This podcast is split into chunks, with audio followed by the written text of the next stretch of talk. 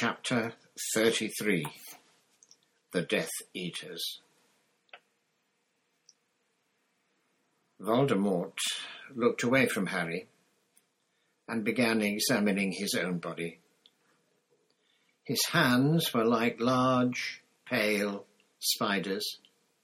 His long white fingers caressed his own chest, his arms, his face. The red eyes, whose pupils were slits like a cat's, gleamed still more brightly through the darkness. he held up his hands and flexed the fingers, his expression rapt and exultant. He took not the slightest notice of Wormtail, who lay twitching and bleeding on the ground, nor of the great snake, which had slithered back into sight and was circling Harry again, hissing. Voldemort slipped one of those unnaturally long fingered hands into a deep pocket and drew out a wand. He caressed it gently, too, and then he raised it and pointed it at Wormtail, who was lifted off the ground and thrown against the headstone where Harry was tied. He fell to the foot of it and lay there, crumpled up and crying. Voldemort turned his scarlet eyes upon Harry, laughing a high, cold, mirthless laugh. Wormtail's robes were shining with blood now. He had wrapped the stump of his arm in them. My lord, he choked, my lord, you promised. You did promise. Hold out your arm, said Voldemort lazily. Oh, master, thank you, master. He extended the bleeding stump, but Voldemort laughed again. The other arm, Wormtail. Master, please, please. Voldemort bent down and pulled out Wormtail's left arm. He forced the sleeve of Wormtail's robes up past his elbow, and Harry saw something on the skin there, something like a vivid red tattoo. A skull with a snake protruding from its mouth. The same image that had appeared in the sky at the Quidditch World Cup. The dark mark. Voldemort examined it carefully, ignoring Wormtail's uncontrollable weeping. It is back, he said softly. They will all have noticed it. And now we shall see. now we shall know. He pressed his long, white forefinger to the brand on Wormtail's arm. The scar on Harry's forehead seared with a sharp pain again, and Wormtail let out a fresh howl. Voldemort removed his fingers from Wormtail's mark, and Harry saw that it had turned jet black. A look of cruel satisfaction on his face, Voldemort straightened up, threw back his head, and stared around at the dark graveyard. How many will be brave enough to return when they feel it? he whispered his gleaming red eyes fixed upon the stars. And how many will be foolish enough to stay away? He began to pace up and down before Harry and Wormtail, eyes sweeping the graveyard all the while. After a minute or so, he looked down at Harry again, a cruel smile twisting his snake-like face. You stand, Harry Potter, upon the remains of my late father, he hissed softly. A muggle and a fool, very like your dear mother. But they both had their uses, did they not? Your mother died to defend you as a child, and I killed my father. And see how useful he has proved himself in death. Voldemort laughed again. Up and down he paced, looking all around him as he walked, and the snake continued to circle in the grass. You see that house upon the hillside, Potter? My father lived there. My mother, a witch who lived here in this village, fell in love with him. But he abandoned her when she told him what he was. He didn't like magic, my father. He left her and returned to his muggle parents before I was even born, Potter, and she died giving birth to me, leaving me to be raised in a muggle orphanage. But I vowed to find him. I revenged myself upon him, that fool who gave me his name, Tom Riddle. He paced, his red eyes darting from grave to grave. Listen to me. Reliving family history, he said quietly. Why, I'm growing quite sentimental. But look, Harry, my true family returns. The air was suddenly full of the swishing of cloaks. Between graves, behind the yew tree, in every shadowy space, wizards were apparating.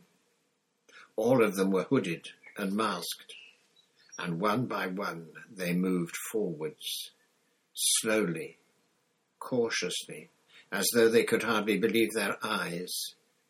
Voldemort stood in silence, waiting for them. Then one of the Death Eaters fell on his knees, crawled towards Voldemort, and kissed the hem of his black robes. Master, Master, he murmured.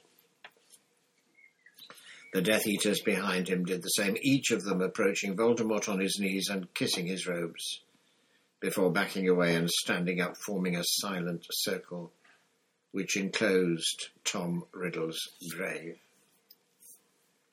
Harry, Voldemort, and the sobbing and twitching heap that was Wormtail. Yet they left gaps in the circle as though waiting for more people. Voldemort, however, did not seem to expect more. He looked around at the hooded faces, and though there was no wind, a rustling seemed to run around the circle as though it had shivered. Welcome, Death Eaters, said Voldemort quietly. Thirteen years. Thirteen years since we last met. Yet you answer my call as though it was yesterday. We are still united under the dark mark, then? Or are we? He put back his terrible face and sniffed, his slit like nostrils widening. I smell guilt, he said. There is a stench of guilt upon the air.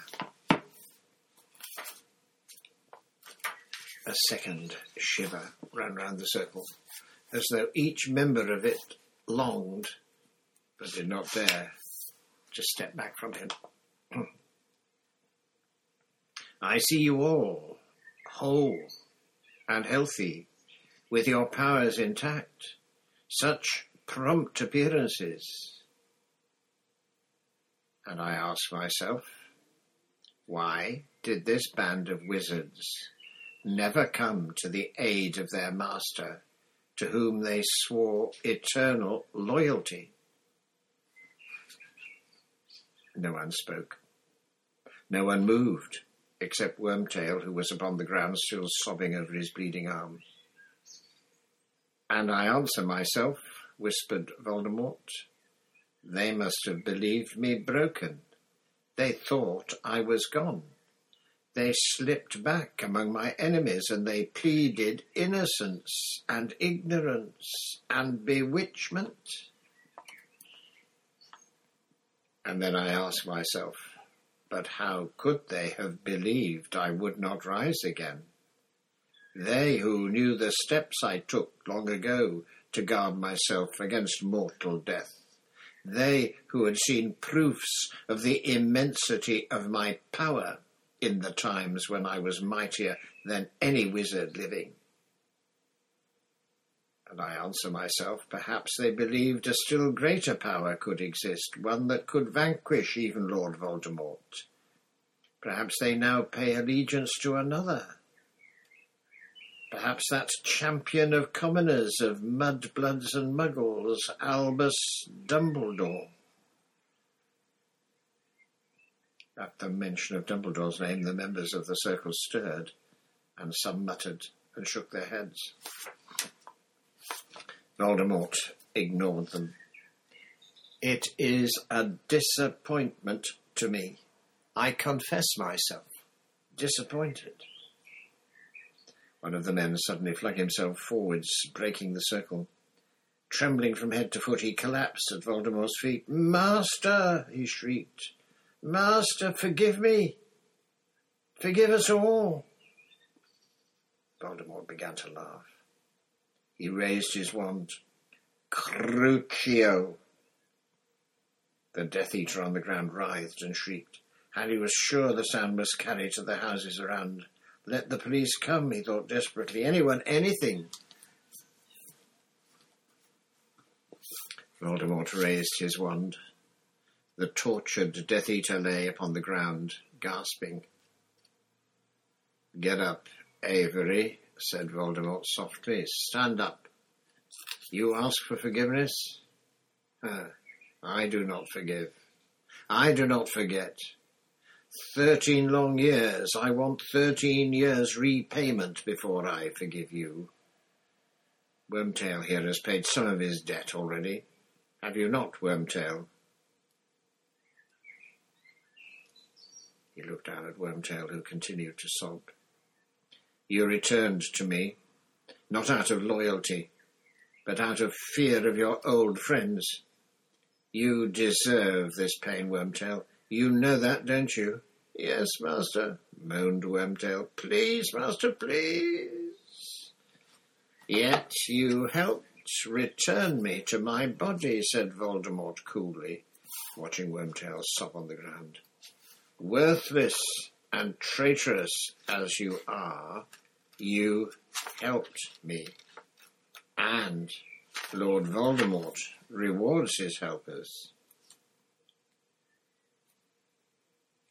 Voldemort raised his wand again and whirled it through the air. A streak of what looked like molten silver hung shining in the wand's wake, momentarily shaped as it writhed and then formed itself into a gleaming replica of a human hand bright as moonlight, which soared downwards and fixed itself on Wormtail's bleeding wrist. Wormtail's sobbing stopped abruptly. His breathing harsh and ragged, he raised his head and stared in belief at the silver hand now attached seamlessly to his arm as though he was wearing a dazzling glove. He flexed the shining fingers, then, trembling, picked up a small twig on the ground and crushed it into powder. My lord, he whispered. Master, it is beautiful. Thank you. Thank you. He scrambled forward on his knees and kissed the hem of Voldemort's robes. May your loyalty never waver again, Wormtail, said Voldemort. No, my lord. Never, my lord. Wormtail stood up and took his place in the circle, staring at his powerful new hand, his face still shining with tears. Voldemort now approached the man on Wormtail's right. Lucius, my slippery friend, he whispered, halting before him. I am told that you have not renounced the old ways, though to the world you present a respectable face. You are still ready to take the lead in a spot of muggle torture, I believe. Yet you never tried to find me, Lucius. Your exploits at the Quidditch World Cup were fun, I dare say.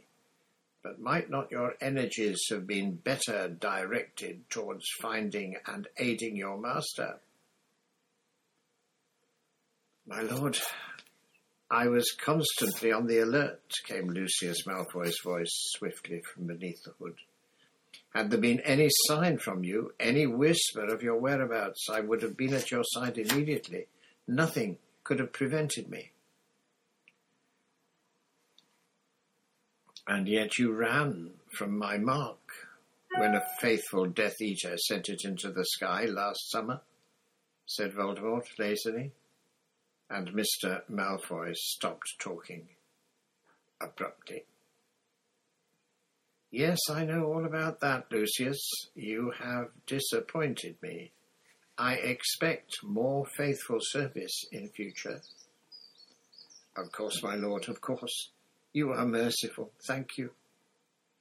Voldemort moved on and stopped staring at the space large enough for two people which separated Malfoy and the next man.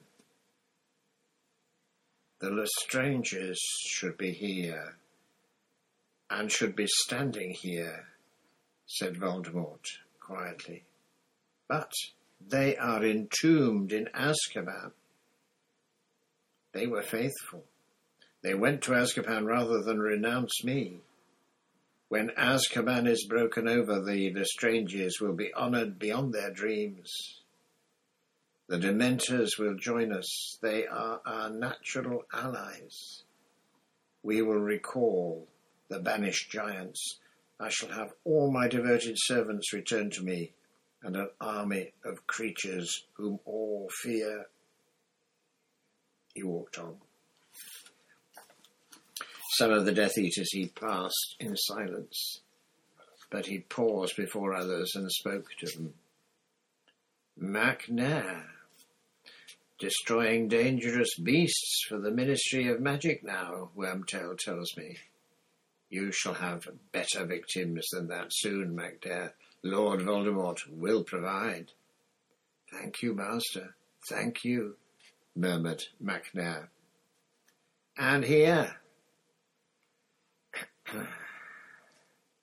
Voldemort moved on to the two largest hooded figures. We have Crabbe. You will do better this time, will you not, Crabbe? And you, Goyle. They bowed clumsily, muttering dully. Yes, master. We will, master.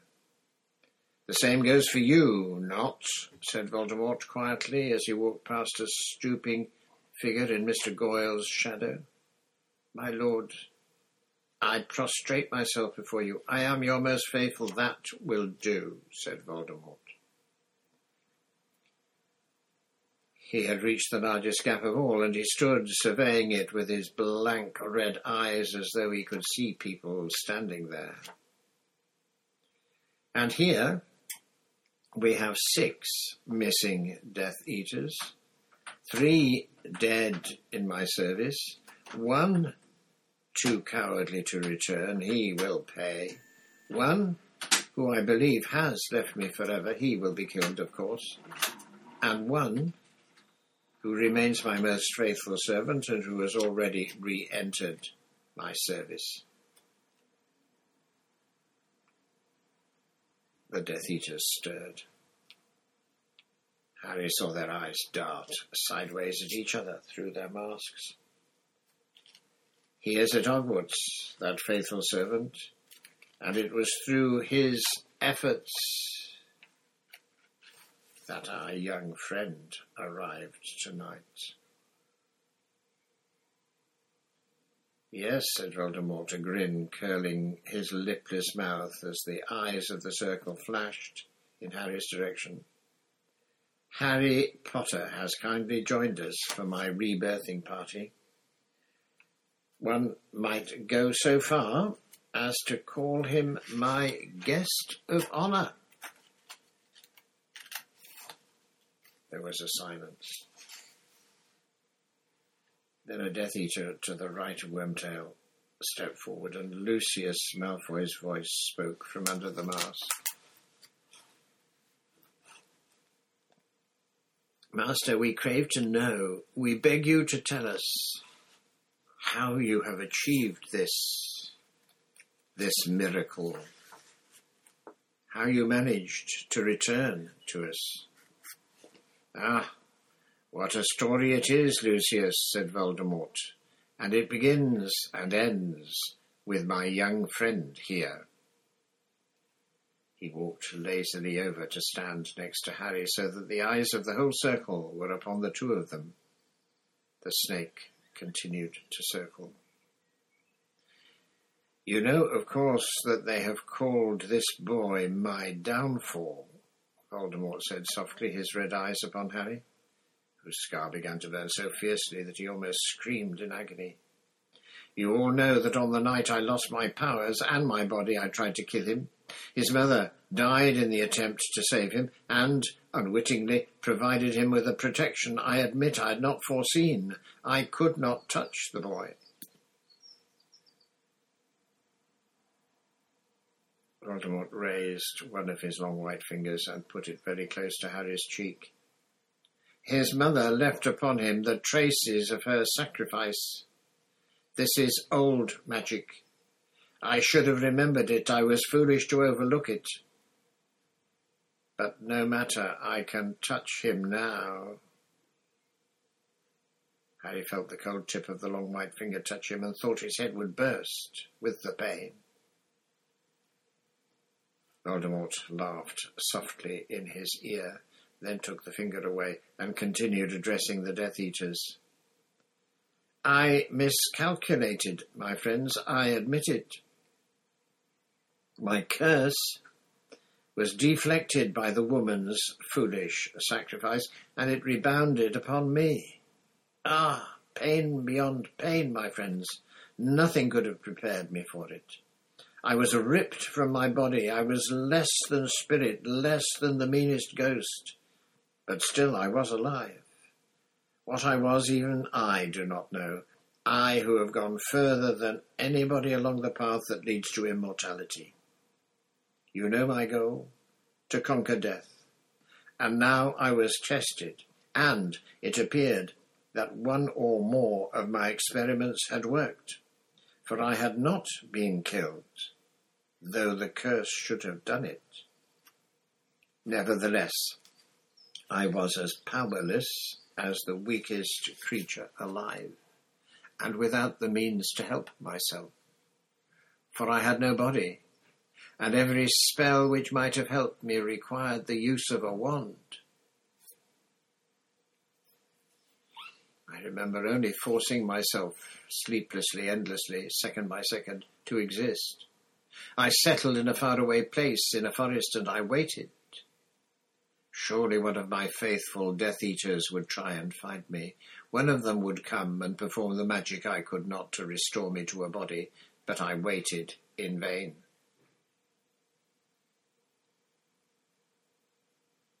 The shiver ran once more round the circle of listening Death Eaters. Voldemort let the silence spiral horribly before continuing. Only one power remained to me. I could possess the bodies of others. But I dared not go where other humans were plentiful, for I knew that the Aurors were still abroad and searching for me. I sometimes inhabited animals, snakes, of course, being my preference, but I was little better off inside them as pure spirit, for their bodies were ill adapted to perform magic and my possession of them shortened their lives. None of them lasted long. Then, four years ago, the means for my return seemed assured. A wizard, young, foolish, and gullible, wandered across my path in the forest I had made my home.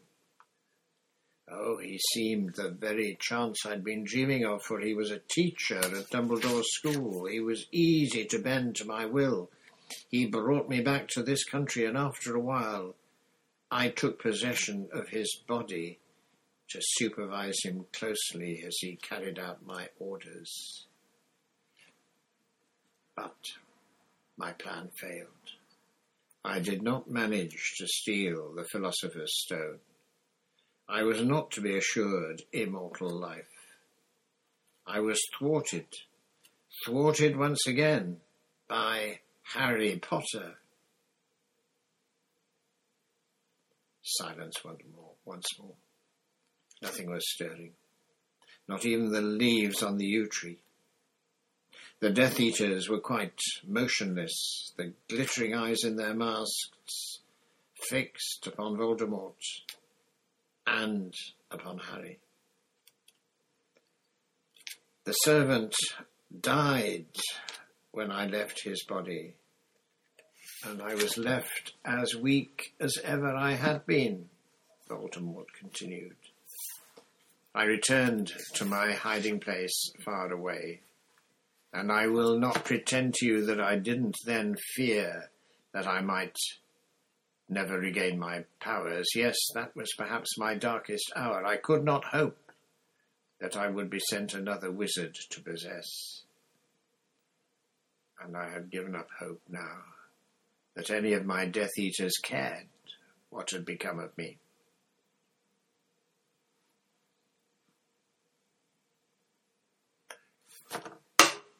One or two of the masked wizards in the circle moved uncomfortably, but Voldemort took no notice. And then, not even a year ago, when I had almost abandoned hope, it happened at last. A servant returned to me, Wormtail here, who had faked his own death to escape justice, was driven out of hiding by those he had once counted as friends and decided to return to his master.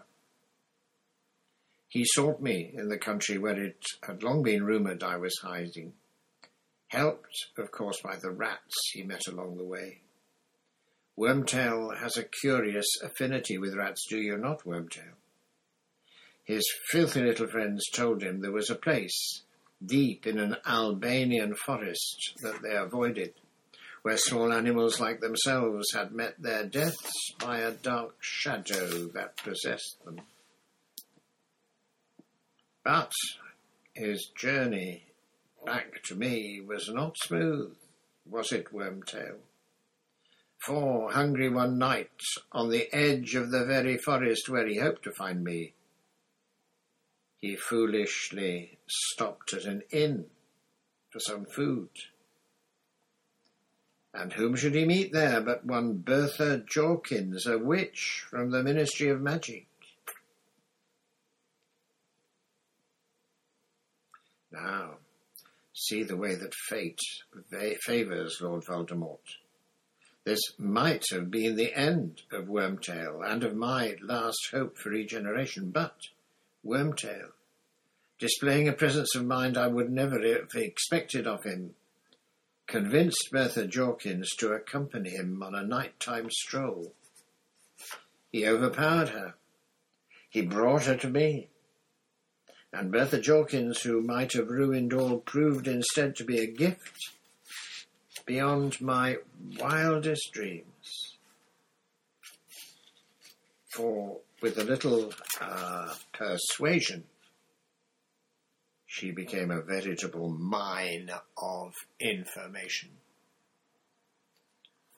She told me that the Triwizard Tournament would be played at Hogwarts this year. She told me that she knew of a faithful Death Eater who would be only too willing to help me if I could only contact him. She told me many things, but the means I used to break the memory charm upon her were powerful, and when I had extracted all useful information from her, her mind and body were both damaged beyond repair. She has now served her purpose. I could not possess her. I disposed of her.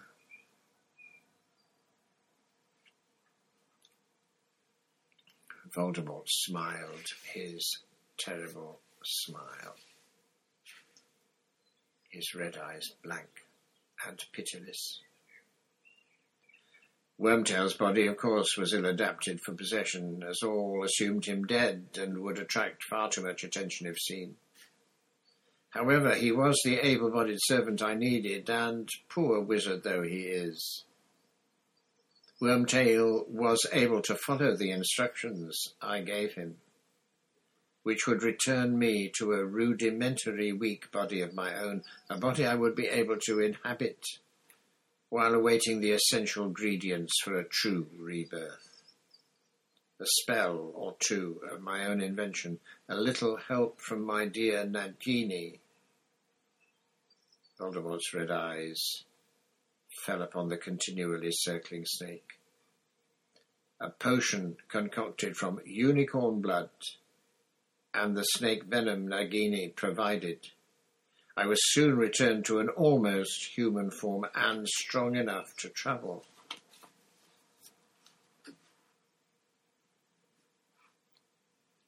There was no hope of stealing the Philosopher's Stone any more, for I knew that Dumbledore would have seen to it that it was destroyed. But I was willing to embrace mortal life again before chasing immortal. I set my sights lower. I would settle for my old body back again and my old strength. I knew that to achieve this, it is an old piece of dark magic, the potion that revived me tonight. I would need three powerful ingredients well, one of them was already at hand, was it not, Wormtail? Flesh given by a servant. My father's bone naturally meant that we would have to come here where he was buried, but the blood of a foe. Wormtail could have used, could have had me use any wizard, would you not, Wormtail? Any wizard who hated me, as so many of them still do but I knew the one I must use if I was to rise again, more powerful than I had been when I'd fallen. I wanted Harry Potter's blood. I wanted the blood of the one who had stripped me of power thirteen years ago, for the lingering protection his mother once gave him would then reside in my veins too. But how to get at Harry Potter, for he had been better protected than I think even he knew, protected in ways devised by Dumbledore long ago when it fell to him to arrange the boy's future. Dumbledore invoked an ancient magic to ensure the boy's protection as long as he is in his relation's care. Not even I can touch him there. Then, of course, there was the Quidditch World Cup. I thought his protection might be weaker there, away from his relations and Dumbledore, but I was not yet strong enough to attempt kidnap in the midst of a horde of ministry wizards. And then the boy would return to Hogwarts, where he is, under the crooked nose of that muggle-loving fool from morning till night. So how could I take him? Why? by using Bertha Jorkins's information, of course. Use my one faithful Death Eater stationed at Hogwarts to ensure that the boy's name was entered into the Goblet of Fire. Use my Death Eater to ensure that the boy won the tournament, that he touched the Triwizard Cup first. The, de- the cup which my Death Eater had turned into a port key which would bring him here, beyond the reach of Dumbledore's help and protection, and into my waiting arms.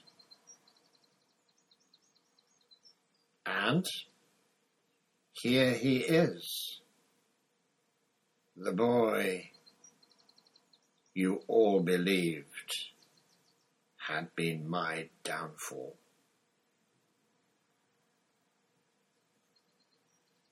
Voldemort moved slowly forward and turned to face Harry. He raised his wand. Crucio.